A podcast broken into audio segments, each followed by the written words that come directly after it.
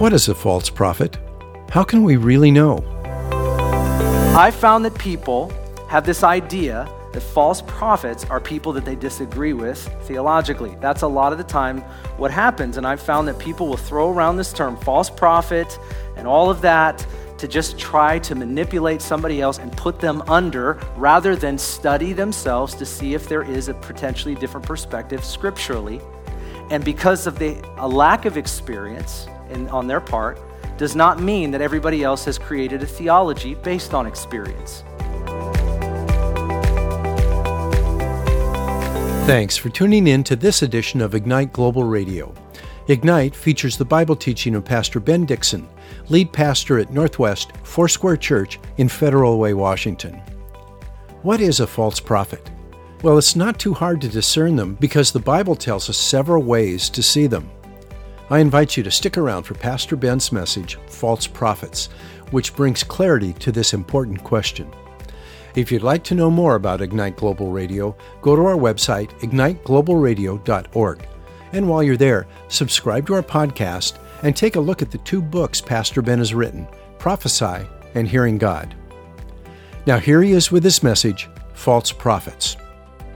I've been criticized an incredible amount. Like at my age, I'm like, gosh, what's going to come next? You know, at this at this point in my life, I'm sort of like not surprised anymore. And I get a number of emails and messages, lest you think if you sent me one that you're the only one. You're not. I'm adding you to a list. Now, it's not you, but, you know, people you know. And so one day, this was like when I wrote my first book. It was called Hearing God.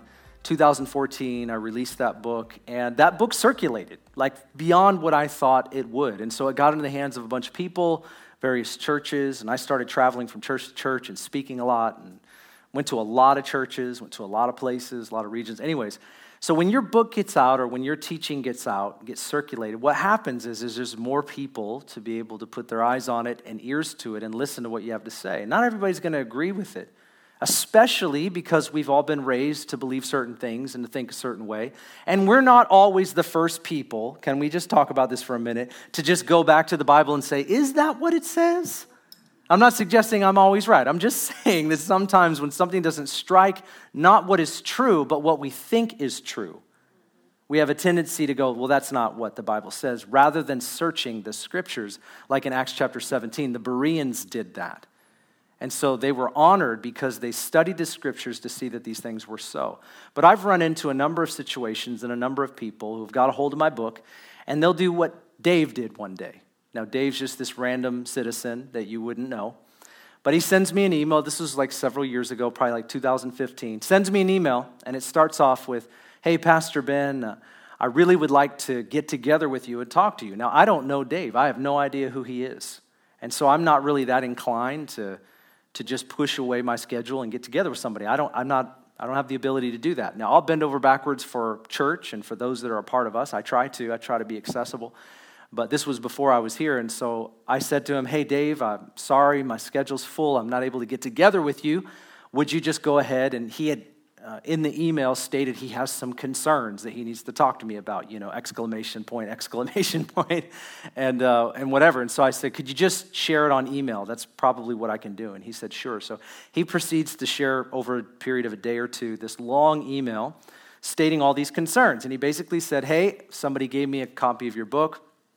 I read a few chapters, not this one, a different one, and I read a few chapters, and I'm deeply concerned, and I believe that you're misleading people, okay? Didn't cite any references, didn't cite any passages. He just said, you're misleading people, and said, okay, well, my response back to him was, why don't you go ahead and explain that? Where am I misleading people? How am I? Because I don't know this guy. I've never met him. He's never been to my church. He doesn't know who I am. He doesn't have a clue what I teach, right? He just read a few chapters of my book, and apparently I'm misleading people. So I said, why don't you explain that? And so he proceeds to, once again, not give any references, but cite an incredible amount of Bible verses about false prophets. And he says at the end of it, I believe that you are a false prophet and you're leading people astray. And this wasn't the first time that I'd ever experienced this, so you don't have to feel bad for me. But I, I was like, oh, man. I actually thought in the beginning of the conversation that he was going to encourage me because he read the book and he thought, man, I've got to talk to you. Because I've led people to the Lord after reading my book. So I, I got I'm, sometimes I get a little too accustomed to somebody giving me an encouragement. ten percent, it's going to be a knife in the back kind of deal. And so I just, that day I was feeling up on myself. I was feeling pretty good. Not like I'm amazing, but I was just encouraged in the Lord. And, and you know, this is not what he was doing. He was like, you're a false prophet. In the last days, God says that there's going to come many that are going to mislead people through lying signs and wonders and visions and so on, you know, and sort of supposing that I don't know the passages. And so he just proceeded to let me know all of those. And so I just said, well, hey, Dave, um, thanks for letting me know your opinion, and I respect your view. But the truth is, is that I don't believe I'm a false prophet. You didn't ask me any questions. You didn't cite any chapters of my book or any pages or any references for that matter.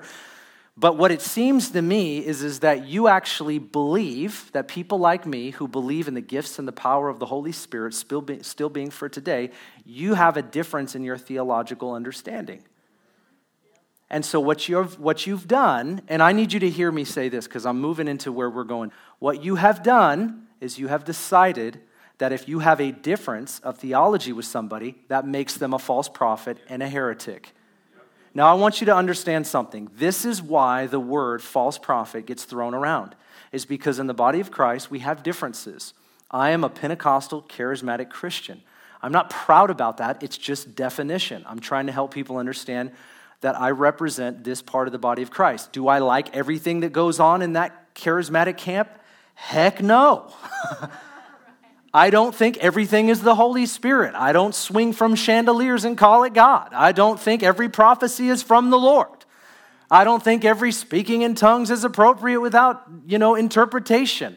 I, th- I mean, there's a lot of things that happen in the name of the Lord that are okay scripturally that I'm not okay with. They, they call charismatic. There are misuses and abuses. But because there are misuses and abuses does not mean that the Bible doesn't say that these things aren't so. I mean, if that's the case, none of us should get married. Right? You seen any abuse or misuse of marriage?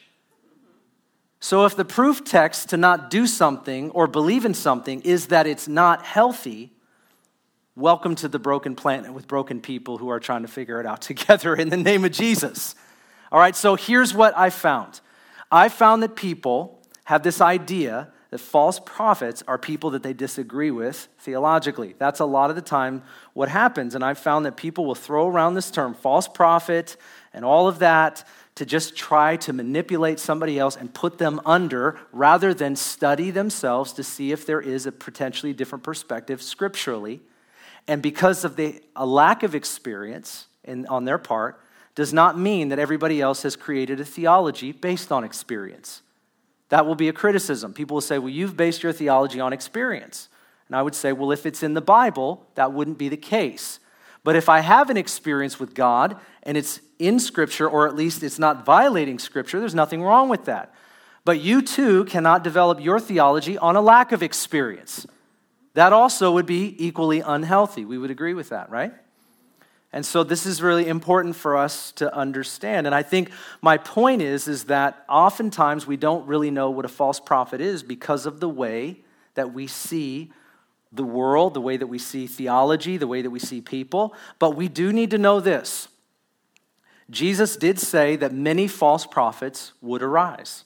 The Bible says this very clearly. Matthew twenty-four in verse ten, he says, at that time, and he's Jesus in Matthew twenty-four is talking about eschatology. He's talking about this end times. The disciples ask him a question like, when are these things going to happen? When's the temple going to be torn down? We know that happened in seventy A D. So they're having this dialogue about end times, and people have forever tried to understand the time frames of Matthew twenty-four and also later chapters in the various Gospels. And Jesus is talking in the middle of this. He says, at that time, many will turn away from the faith and betray each other and hate each other. Many false prophets will appear and deceive many people. And he's talking about a future time. Many false prophets will appear. And I want you to know something. Jesus could have just said, every person that claims to be a prophet is false. That would have been easier. But some theology has actually said that, that everybody who prophesies is false. Now that would be, right, that's called cessationism. Cessationism is that we no longer believe in the baptism or the, what we believe about the baptism, the power of the Holy Spirit, the gifts of the Holy Spirit, the miracles that come through the people of God by the power of the Spirit. We don't believe in that or subscribe to that anymore. This is sort of this ideology. I don't really think it's it's healthy. I don't agree with it. But this idea or this theology that's out there shuts down the idea that prophets are even among us. Now, I've talked to you already about prophets as more of a job description, and it's not a badge of honor. It's not a title that goes on a business card.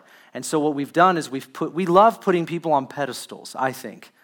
I mean, you see monuments built to people, even though people had, some of them had horrible lives, they didn't do everything right, but we put them on pedestals. We shrine people for some of their good deeds, and we dismiss the bad ones. But the reality is, is we're all human beings. Those of us that follow Jesus, we're filled with the Holy Spirit. We're seeking to do what God tells us to do, to follow him, but we do that imperfectly. And so it's important for us to know that just because somebody is not perfect does not mean that they're a false prophet. Everybody is imperfect. Everybody is being perfected in Christ. There will be, however, false prophets that arise. And Jesus gives this warning, and it should provoke us for a sense of uh, need for equipping and discernment, which I hope that I can help you with if you have some of these questions about what false prophets are, how can we discern them, how can we distinguish them from real prophets who are immature, or even prophetic ministry, not just prophets. And so what I want to talk to you about first is what is a false prophet. Let's just define it. But before we do that, we've got to identify something that is most important in this conversation, and that is you and I have an enemy. All right, the Bible makes it really clear that our wrestle, our battle is not against flesh and blood, all right, not just against people. The Bible says this in Second Corinthians two eleven, for we are not aware of the devil's schemes. This word schemes is like schematics, blueprints. We're not aware, we're not unaware that the devil has schemes. Paul says in Ephesians six eleven, put on the full armor of God so that you can take your stand against the devil's schemes. We're at war with Satan. We're at war with demonic forces. We understand that they're constantly scheming our demise. And one of the greatest tools in their toolbox is deception. We have to understand, this is, goes back all the way to the very beginning, Genesis chapter three. Satan himself appears somehow, like we talk about the snake and Adam and Eve, and he lies to Eve and deceives her. This is his trickery. Now, we aren't going to have a face-to-face encounter with Satan, but we are going to be lied to by demonic spirits. And I've talked about that in earlier sessions, where if you remember when I talked about it, Hearing God, like, the enemy's not going to come knock on our door per se, but spirits, demonic spirits, have the ability to transmit thoughts. And that's why not every thought that we have comes just from our brain, and not every thought comes from God. We will have some thoughts will actually be from the enemy. Now, the enemy does not know what we think. That's not his power. The enemy is not omnipresent. That's why demonic spirits work together. I could spend a lot of time just talking to you about that, but suffice it to say, the enemy is seeking our demise. Deception is this primary tool. And this is what a false prophet is. A false prophet is a voice for the enemy. So one of the ways that the enemy tries to invade into our space and to our world is to deceive someone, basically get them on his side, and then they become a voice for his agenda. Do you see what I'm saying here? It's a campaign, and we understand that in a political season, do we not? And so this is what, he's an advertiser, and he's going to try to deceive one in order to deceive many. This is the work of the enemy. This is how that it works. And so our wrestle is not against flesh and blood, but flesh and blood people will often be the voice of the enemy that we are actually warring with. So just because our wrestle is not with flesh and blood, it doesn't mean flesh and blood won't be a part of our battle, if that makes sense. And so we've got to learn how to identify what's behind what's being said, what's behind what's being done, so we truly know what we're up against. And I think that's really important for us. But what is a false prophet? A false prophet is a person who shares prophetic words or revelation from another source, not the Holy Spirit, either their carnal mind or a demonic spirit. Let me be really clear. A false prophet is not a Christian, okay? This is really important for us to get. A false prophet throughout Scripture is not a regenerate person, does not have the Holy Spirit, does not follow Jesus, might be lying about following Jesus, but is not a follower of Christ. We have to cross that line because biblically it is impossible to understand the passages about false prophets unless we come to the place where we recognize that they just are not followers of Yahweh in the Old Covenant and Jesus, Yahweh being his Father, and we see that from Scripture. And so this is really important for us to know. The intention of a false prophet is to lead people away from following the true God in exchange for a false one, whether that false god, little g, is an actual demon spirit or just something that they've made up, a d- demonic entity of some kind or just some kind of idol. Now, Deuteronomy thirteen, verse chapter thirteen, verse one, listen to this. I'll um, just share with you what I think about it in a second. This is what it says here to the people of Israel about to go into the promised land. Moses' final final dissertation. He's not going into the promised land, but he's telling them some things in preparation for them going. If a prophet or one who foretells by dreams appears among you, I want you to hear that, appears among you, not already with you, okay? Somebody that's you won't know.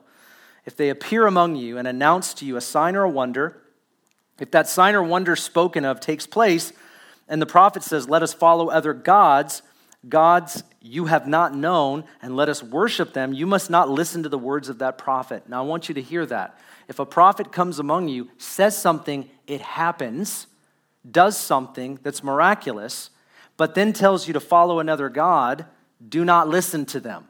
I want you to see something right there. Accuracy of a prophetic word was not just the litmus test of a false prophet. There were times where somebody, a prognosticator, one who was practicing divination, maybe banged it, got it right, said something based on knowledge. Demonic spirits have knowledge. They don't have foreknowledge. And so he's saying just because they have something right or miraculous does not mean that they're truly from God. And I feel like that's one thing people of God need to understand. There are lying signs and wonders. What was the litmus test? Who are they asking you to follow and worship? Are they leading you to the one true God, or are they leading you astray?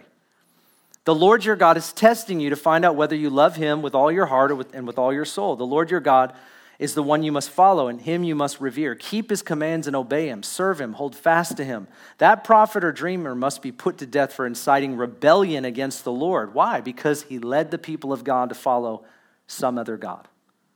Right? Put him to death. That's what they, that's what they said. That prophet or dreamer incited you to rebellion against the Lord who brought you out of Egypt, redeemed you from the land of slavery. That prophet or dreamer tried to turn you from the way of the Lord your God commanded you to follow. You must purge the evil from among you. What does this mean? False prophets will often prophesy also the exact opposite of what God has said. How do we know that? Jeremiah fourteen and verse eleven. And there were many prophets during Jeremiah's day that were telling the people that what Yahweh was saying through Jeremiah and other contemporary prophets, that you are about to be judged and go into exile, it's not true. They were speaking peace, peace, when it was not a time of peace, peace. And Jeremiah says this, then the Lord said to me, do not pray for the well-being of this people. We're just going to keep going on because you could preach on that. Although they fast, I will not listen to their cry. Though they offer burnt offerings and grain offerings, I will not accept them. Instead, I will destroy them with the sword, famine, and plague. But I said, alas, Jeremiah says, Sovereign Lord, the prophets keep telling them. The prophets are the ones that are lying to the people. Yes, they're believing them, but the prophets are lying to the people. And they're saying, you will not see the sword or suffer famine. Indeed, I will give you lasting peace in this place. And then the Lord said to me, the prophets are prophesying lies in my name. I have not sent them or appointed them or spoken to them. They are prophesying to you false visions, divinations, idolatries, delusions of their own mind. Therefore, this is what the Lord says about the prophets who are prophesying in my name. I did not send them, yet they are saying all of these things. Those same prophets will perish by the sword. They will reap what they've sown. He talks about the calamity that's going to come upon them. What does that mean? False prophets will say the exact opposite of what God is saying. Pastor Ben will be back in a minute, but first, here he is explaining why he wrote his book, Prophesy. I think it's important to explain why I wrote the book, Prophesy. One of the reasons that I did was because I had been ministering prophetically, and I've traveled all over the United States. I've traveled internationally. I've seen what prophetic ministry looks like in the charismatic and Pentecostal church, and probably like many of you, I've been pretty dissatisfied I've seen some of the good, the bad, and the ugly, and some of the strange. And I realized that the scripture actually talks quite a bit about something, various chapters devoted to it. We see in the outpouring of the Holy Spirit in Acts chapter two that it says that we shall prophesy. And that's actually, of course, comes right out of Joel chapter two. So what does that mean? What is that about? Why is that not covered or talked about? What is it that we need to know that maybe we don't know? And in the in light of and in contrast to some of the strange things that we see, I thought to myself, we have to have a biblical foundation for this, number one. And number two, we've got to have a healthy trajectory of how to prophesy. What does healthy prophetic ministry really look like? What should it look like? What could it look like in the church? And I've seen that. I mean, I've led meetings, I've led ministry teams, I train people to speak prophetically. And I think it's important that we learn how it is that we can be a prophetic church, a prophetic people, and it's not strange and it's not weird and it doesn't usurp the Word of God, but rather it actually brings a fuller expression of the Holy Spirit's ministry in our midst. And so I wrote the book Prophesy to be like a manual for people that really wanted to have healthy prophetic ministry in their church. And I believe that's what it's going to provide for those that read it. As individuals, you'll be encouraged by it. For those that read it that are part of a church, whether you're a leader on a team, a pastor, I believe it's going to equip you to actually help walk your people through what health looks like to have prophetic ministry based on Scripture and also with enough experience sprinkled in there to help you build something that's sustainable and that ministers to people with great benefit. Thanks, Pastor Ben. To get your own copy of his book, Prophesy, go to our website, ignite global radio dot org. That's ignite global radio dot org, and click on the Books button at the top right side of the page. Now, let's get back to his message, False Prophets. This isn't kind of, and I, I need you to see the, the stark reality of this. This isn't kind of different from what God was saying. This is entirely different from what God was saying. God was saying, go east, and the false prophets were saying, go west. God was saying, judgment is coming, submit to what's going on. And the false prophets were saying, peace, peace, it's cool. It's cool. Go get Chick-fil-A, get some Starbucks, hang out where you are. Everything's going to be fine. What's a sword? They're not even sharp. It's fine. False prophets will also intentionally lie by telling people what they want to hear in order to gain favor or even a following of others. Why am I saying that? Because I believe that we can follow lying voices if it's something that we want to hear.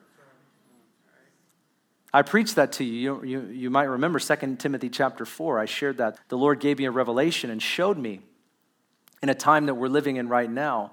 He said there's going to come a time, Second Timothy chapter four, where people will not endure sound doctrine. Not just the teaching of it, but the exhortation to live it, to do what's hard in a season that's already difficult, to submit and to yield, to, to, to live in the tension, right? People are not going to endure sound doctrine. Why? Because it's easier to cross the line. The flesh is natural. You don't have to tell me twice. You don't have to tell me to get angry. It's a natural thing. But we come together to exhort each other to live in the love of Christ, to submit and yield our lives to him so that we would be Christ-like. That's why the W W J D thing is so important. But I shared with you, he goes on to say there'll be a time where people won't endure sound doctrine. And he goes on to say that they will gather for themselves teachers who will say what their itching ears want to hear. Now, I want you to park right there. Don't think about anybody else. Think about yourself for a second, right? I'm going to keep saying this tonight. What do you want to hear? Now, some of what you want to hear is truth. But before we assume, we got to go to the scriptures because we're in a time we've never been before.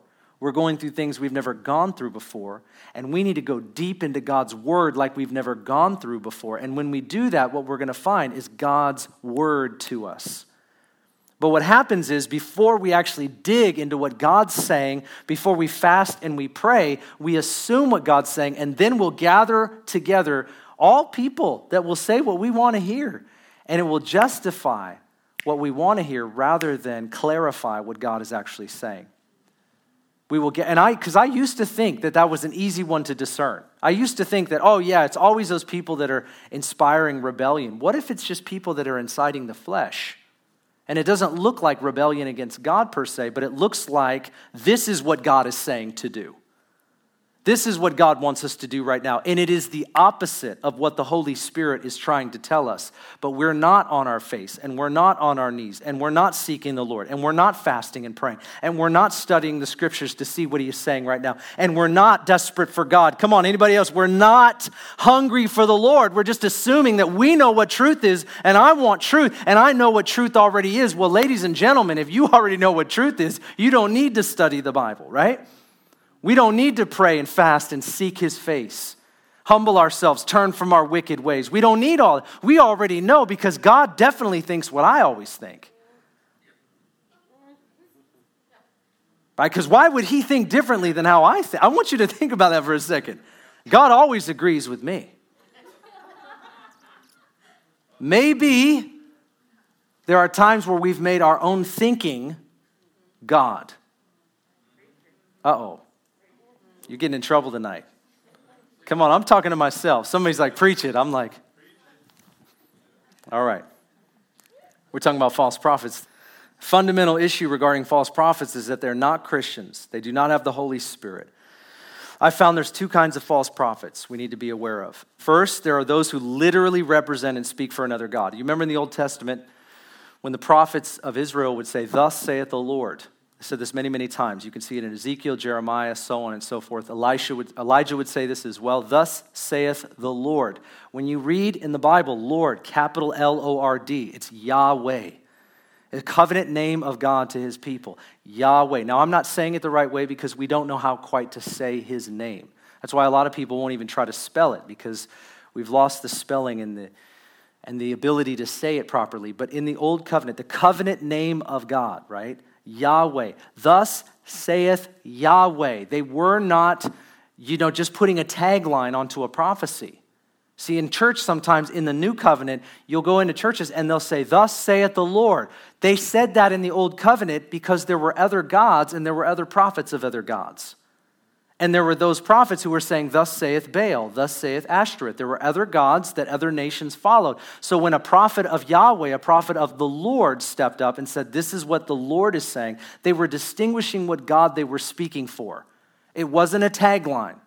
All right, so you have to follow me on this. It's really important. It was the God they were representing. It was the God they were speaking for. Now, we don't believe there are other gods. We believe there are demons. And so there were other gods. Now, modern day, people don't say these kinds of things. They don't say, this is what Baal is saying, all right? But there are mystics, and there are psychics, and there are other religions. All of that. There are all kinds of other religions. So there are prophets of these other religions that write all kinds of other books, that say all kinds of other things, and they're not from Scripture, and they're not from the Lord, and they're not through the Holy Spirit. So we need to understand that. Yes, there are many other religions. And today, we could call those people prophets. Even though people do not call themselves prophets, does not mean that they are not being a mouthpiece or a voice for another lying spirit, right? Demon God. So today, that still happens. It just looks a little different. The second kind of false prophet are those who deceitfully present themselves as a true follower of Jesus when they're not, and they share prophetic words claiming that God is the source. But you and I cannot know who those are right away. We have to be able to discern the fruit of their life. We have to be able to discern the spirit that they are speaking from. And often we want to see if what they're saying comes to pass, but that cannot be the only thing that we look at, because if that's all that we look at, what if they're right and they're still not filled with the Holy Spirit? Do you see what I'm saying? So a lot of times people say, well, if it's really from God, then it has to be one hundred percent true. Well, my question is, what if it's true? Do you think that it's really from God? Because there are passages that show us if somebody were to get it right, what God are they leading towards? My point is, is that there are people who will rise up in the name of Jesus, but they didn't come in the name of Jesus, and they don't speak in the name of Jesus. They are wolves in sheep's clothing. I have met a number of these, and that is not as difficult to distinguish as some people make it out to be. Sometimes there's such a skepticism, like, these people are all false prophets, and this church is a false prophet. Listen, we've got to be careful with watching YouTube. Can I talk to you for a minute? No, seriously, we've got to be careful with watching YouTube because there are probably hundreds of thousands of videos, and people have made it their business to chop down other ministries. I don't even know why. I don't have the time to do stuff like that. But there are a lot of people out there that are producing videos and content in order to try to tell everybody else who they have no influence with personally who is right and who is wrong. And I'm positive that a lot of people are not actually studying the scriptures. They're not actually seeking the Lord. They're not actually really studying the Bible to see what is right and what is wrong. They're making it their business to chop down everybody. Now, I'm not saying all of those videos are wrong. Some of them might be right. But my point is, is that there are people who have tried to say, well, you need to look into this and you need to look at that. No, I don't. I don't have time. God's given me authority over my home. God has given me authority over my church. God has given me authority with my influences and my relationship. I've never been there. I'm never going to go there. I don't know anybody that talks about there. I am not interested in spending any of my time watching videos about people I do not know. And I would suggest the same for you as well. Spend our time in the Word. We need to get off these videos and all that. I've had people contend with me based on a video that they watch, and their pastor is sitting right in front of them. I'm like, you're not even listening to me. And you're listening to Joe Blow, you don't even know if he has a good life. You don't know if he beats his kids. You don't know if he even reads his Bible. And I'm sitting right here. I have a credible witness. My wife's right there. You can ask her questions after this. It's not just your words. It's also your life. You've got to be known and, and known among the community. Like, come on, this is craziness. You know, so get off YouTube. I love you. I say that in the nicest possible way. If it encourages you, that's fine. So what is the false prophet? We've talked about that a little bit, and we're coming down the hill, but I got so much to say. Now, I want to talk to you just a little bit about distinguishing the immature from the false, because that's really, really important. The majority of teaching about false prophets is, is, is either you are a false prophet or, or you're not, but there's literally no teaching for how to understand what is an immature prophet. So there's this idea then that if a person is a prophet or has a prophetic gift, that it's got to be like Isaiah quality right away. Now let me remind you, we've talked about how Isaiah wrote scripture, and there's only about fifteen prophets in the entire Bible that wrote eternal scripture. So to equate the ministry of anybody in this room or on this planet with Isaiah is something that should not happen. Number one, we are not equating our words to the words of scripture. And if you are, you're already starting in the wrong place. You with me on this? It's really important that we've got to learn how to distinguish the immature from the mature, not just the false from the real. And I think what happens is we have a whole system for developing pastors and leaders. You can go to seminaries and learn how to teach the Word of God, but you can't go to a school of the prophets. They don't have much for these gifts. So Ephesians four and verse eleven said, and he gave some as apostles, prophets, evangelists, pastors, and teachers. We've got entire systems and seminaries set up to train pastors, to, tr- to train Bible teachers. And that's amazing. But there are not a lot of places for prophets to go. And many of these places that they can go are not places that I would send them to go. And so the reality is, is that we've got to have some compassion, because if we want to have the mature, then we've got to walk through the discipleship process in order to get there. If we were mad at our children who were five because they didn't act like they were twenty-five, who's the one with the problem? Aren't you thankful for the patience of the Lord? Think about God's patience towards you. And by the way, I think it's really important that we also allow for a theology of discipleship as it pertains to gifting. Now, if you ask me a question, which I've been asked at least one hundred times, Ben, do you believe that people can grow in the gifts? The answer is absolutely. People have to grow in everything. So the next question is, do you think you can teach people to prophesy? Of course I can. I cannot teach people, you know, how to get a certain word from God. God's God. We can't demand what he say. We can just posture ourselves in order to hear what he will say. So can you teach people how to pray? Can you teach people how to listen? Can you teach people how to fast and seek the face of God and study the Word of God and, and know how it is that they receive a word from the Lord? Of course. How would you even know if God spoke through dreams and visions if you didn't have a study of Scripture? I remember the days when I became a Christian and I would have people who didn't believe in prophecy would say, well, you just need to read the Bible. And then I would read the Bible and two hundred thirty-four times it references dreams and visions. And so what do you do with that? See, there are there's a theology behind people's words. And so my theology is this, that it does take time to grow in ministering in the Spirit. Now that just, it takes time. We've got to learn how to minister in the Spirit. And I think that there's a lack of theology here. There's a lack of discipleship here. I can't make everybody prophesy at the same level, and I don't have a magic wand, but I can teach people how to discern a word from the Lord, how to compare it to Scripture. I can teach people how to discern the anointing. I can teach people to listen for the voice of the Lord. I can teach people the biblical ways that God communicates. I mean, how many classes do you actually see that are on this kind of stuff? Seriously. And so when people ask me questions like, can you teach people to prophesy? Well, my question is this, can you teach people to teach the Bible? We've accepted that. We've allowed for that discipleship process. But what happens is every time there's something supernatural, we don't allow for a discipleship process because you either have a gift or you don't have a gift, which assumes that if you have a gift of prophecy, or someone's a prophet, that they're automatically mature. No, no, no, no. You're not automatically mature in anything. Nobody is walking around like Isaiah. Nobody is walking around like Jesus the Christ. People are walking after Jesus the Christ, and we are seeking to make Jesus the Christ known. And so our ministry is going to develop, and it's going to grow depending upon our spiritual growth. If we're in the Word, if we're listening to the Spirit, if we're living a life of prayer, if we're connected to the body, and if we're moving forward, we will continue to learn how to minister as God calls us to. Now, this requires all kinds of other things. I've met so many people that have this aversion to discipleship when it comes to the gifts of the Spirit.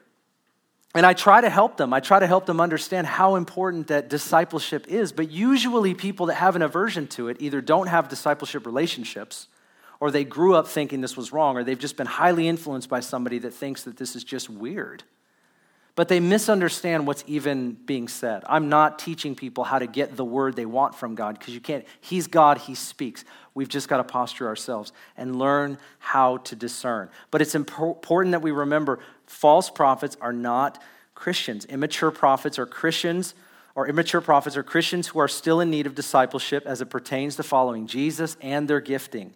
True prophets will make mistakes. They will display character flaws. They will misinterpret and misapply prophetic revelation. They will fail to adhere to wisdom principles in both life and ministry. Sometimes people can be very compulsive and say something before they should have said it. Have you ever known something and you, instead of praying it and weighing it, you started saying it? That's what I would teach you not to do. You see what I'm saying? It's good for you to go to the prophecy class, because I'm going to teach people how to steward a word of God, how to intercede properly. These things are principles that you must learn, and you must learn them from people that have learned them the hard way, okay? That's what this is about, and that's what we're talking about. I don't think we have a license to sin. I don't think anybody wakes up in the morning that really loves the Lord and wants to minister in the Spirit. They just wake up in the morning and go, you know, I really want to blow it today. I want to get up, and I want to get a delusion in my head about what I think God might be saying. And I just want to lodge that as many people as possible. I just want to spread that around, just, just like butter. Just, just spread it all around. I don't know anybody like that. The only people I know like that have an intentionality to spread falsehood and, and rumors and lies. That, those are the people that we're talking about. Sometimes I run across people who say things like, the Old Testament says that any prophet who gives a prophecy that doesn't come to pass will be killed.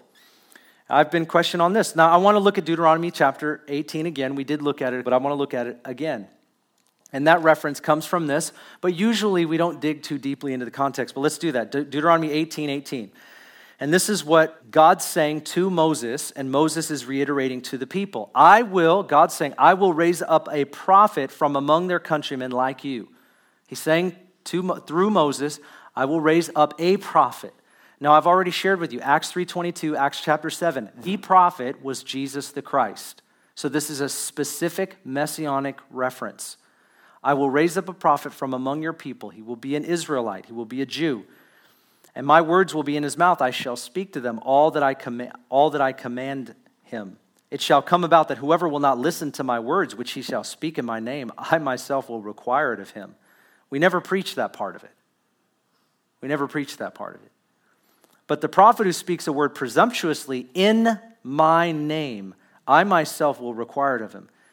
But the prophet who speaks, or the prophet who speaks presumptuously in my name, which I have not commanded him to speak, or which he speaks in the name of other gods, that prophet shall die. We've already read about that from Deuteronomy thirteen.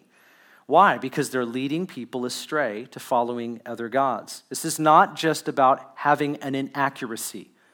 This is about stepping into representation as the Messiah. They speak in my name. They are presumptive in the way that they are representing God and his coming Messiah. The context dictates what exactly this is talking about.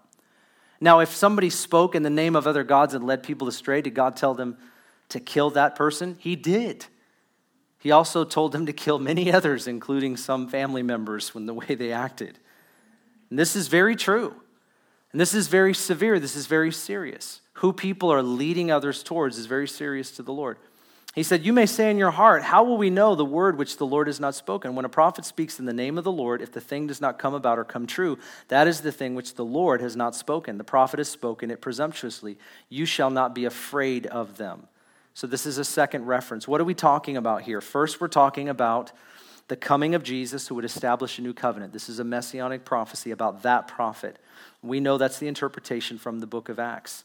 But to suggest this passage is a good reference for how to deal with true prophets who make a mistake is a misunderstanding of the verse. That is not what it's talking about. It's talking about who, and it's talking specifically about when. We're talking about a time when Scripture was still being written. We're talking about a person who would represent that messianic reign, and when they step in and say, this is what the Lord is saying, during a time where Scripture is being written, the canon has not been closed at this time. Prophets who step up in the name of the Lord have that type of anointing on their lives, as we've already read about. And so this is a very serious thing. And it isn't to say that prophets in the New Testament can just miss it and it doesn't matter. It is to say that this was a specific representation, and we've got to understand the context. This is also dealing with a false prophet who is intending to mislead people, which is what exactly happened. So here's the thing. A false prophet doesn't get a prophecy wrong, only they lead people away from God.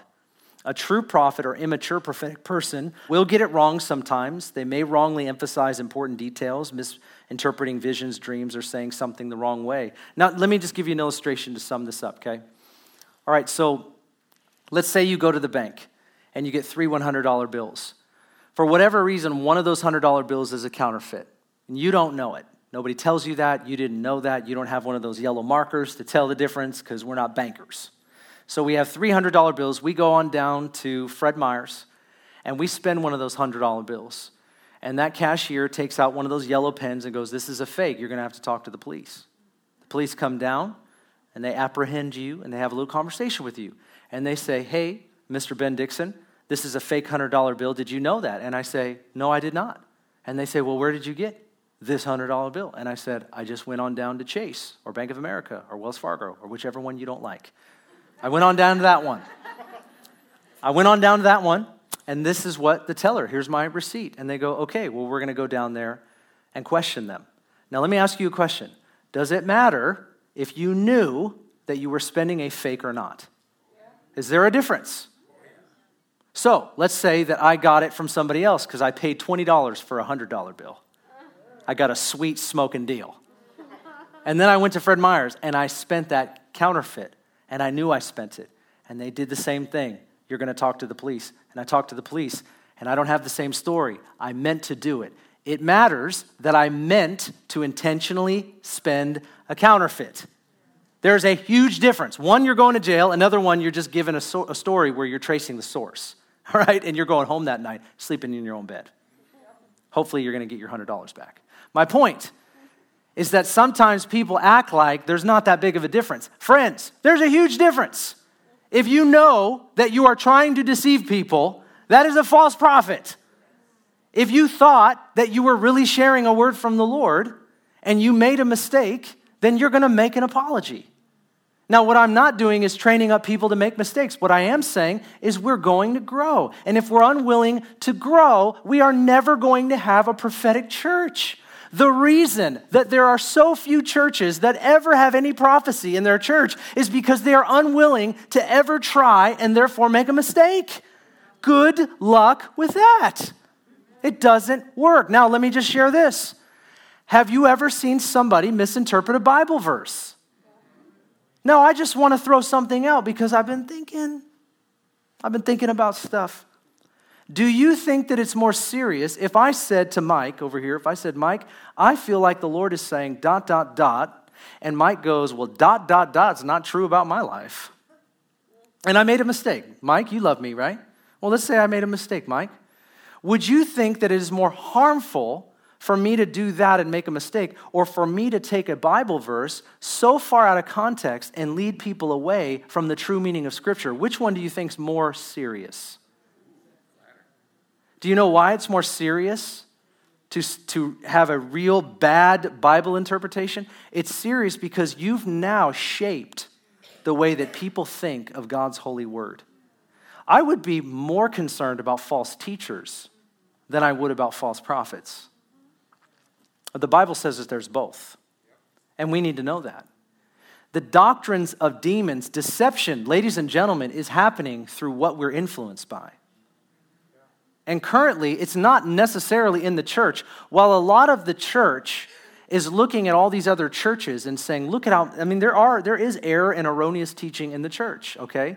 But do you want to know where most people are being influenced? It is not the church. Our buildings are not full. Our online numbers are not that high. Do you know what online numbers are that high? Have you checked out the music lately? Have you checked out Netflix lately? I don't know about you, but when you go on Netflix and it says number one in America, there's an ideology around these television shows. Do you think for a second that that is not what's shaping the young minds of America? It is not the erroneous teaching in the church. We've got to help people separate their understanding from where the stuff is actually coming from. If you spend two hours a day watching television and listening to music that advocates for the sin that Jesus died for, do you really think anybody even cares what the church is teaching when that is the primary influence of our culture? And I'm not bashing. I'm just simply saying this is the reality. The reason that I'm a strict dad is because I came from somewhere, y'all. I came from somewhere. I was not in church when I was a kid. I was running. I mean, I know what it's about. And the duplicity of our culture is what's shaping our minds. Secularism, humanism. It is not just the falsehood of the church. Now, does that have a part to play? Yes, it does. But I think sometimes Christians are so overtly concerned about the falsehood that's going on here, and they have no handle on what's going on out there whatsoever. And they're casual about it. They have no clue what's going on on their kids' iPads, iPods, or any of that kind of stuff. I'll tell you what's going on in their world. It's craziness that's going on in there. When I was a youth pastor, I'm getting off topic, but I'm staying here for a second. When I was a youth pastor, I remember having one and a half hours a week with kids. I had an hour and a half to try to compel them to follow Jesus.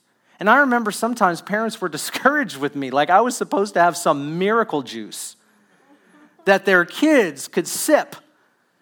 And then they're going to go home and they're going to put this stuff into their into their mind and into their heart. Now, I'm not, again, I mean, I could come against this and bash it. That's not my point. I'm just saying, if I'm teaching purity to young people and they put in music that says, have sex, have sex, have sex, go at it, do this, this is what you ought to do, which one's going to win?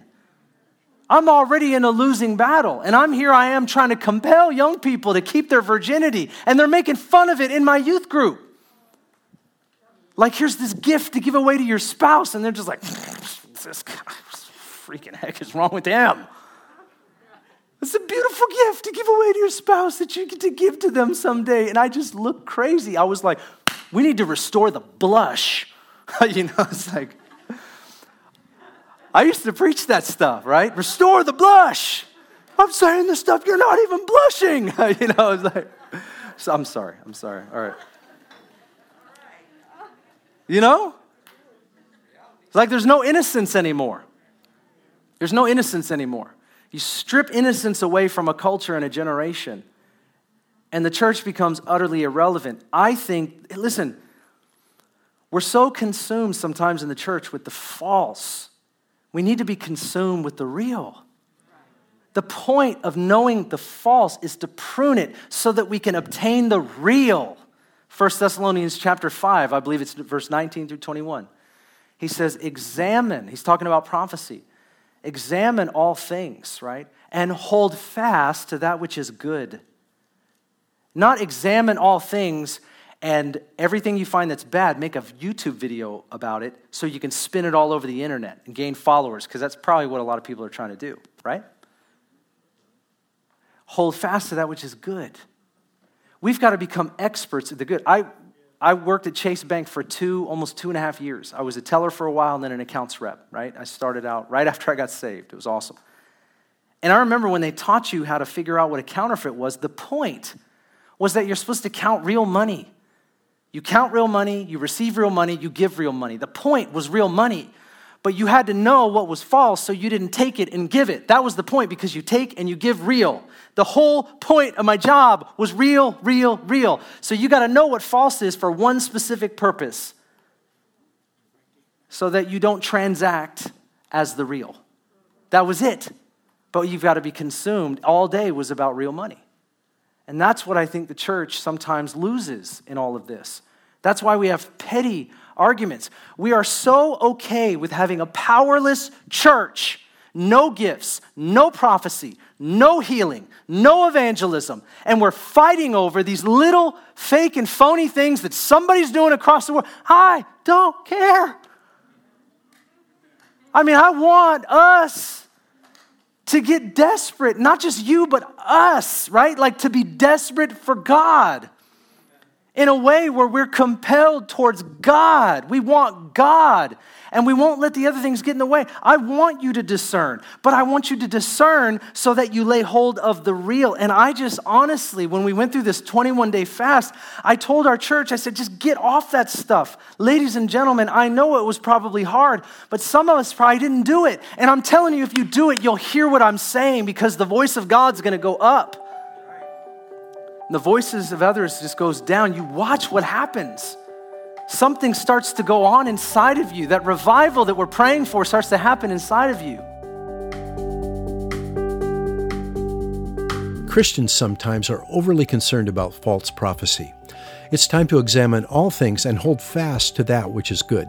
It's time to be desperate for God and lay hold of the real, the good.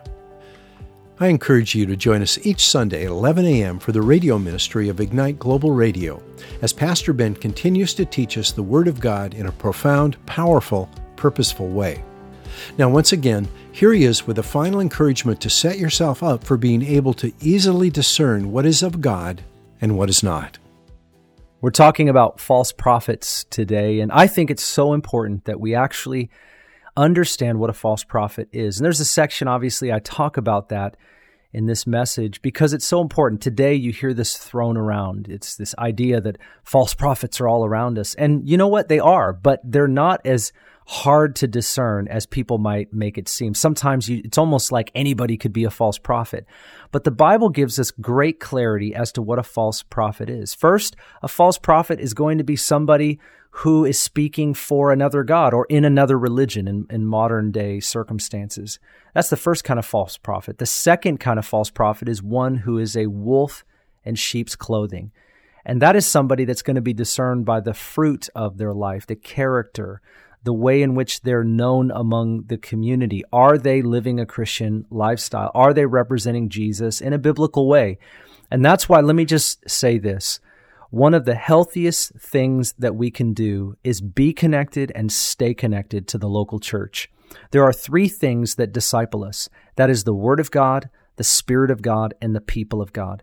When we live our lives as disciples connected to those three things, we will find that not only will we be discipled, but we will have a biblical clarity and discernment that will be able to see what is false, what is error, what is wrong, and what is unhealthy. And that includes false prophets, that includes false teaching, that includes things that are not healthy for us, that includes the flesh.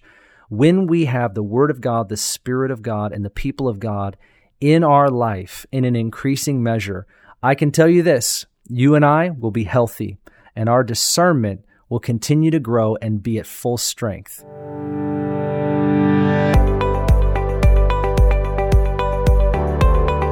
You've been listening to Ignite Global Radio, featuring the Bible teaching of Pastor Ben Dixon, the lead pastor of Northwest Foursquare Church in Federal Way. As you can tell, he has a passion for biblical truth, real discipleship, and empowered living. For Pastor Ben and the entire staff here at Ignite, thanks for listening, and be sure to join us next week for his message, The Prophetic Gifts.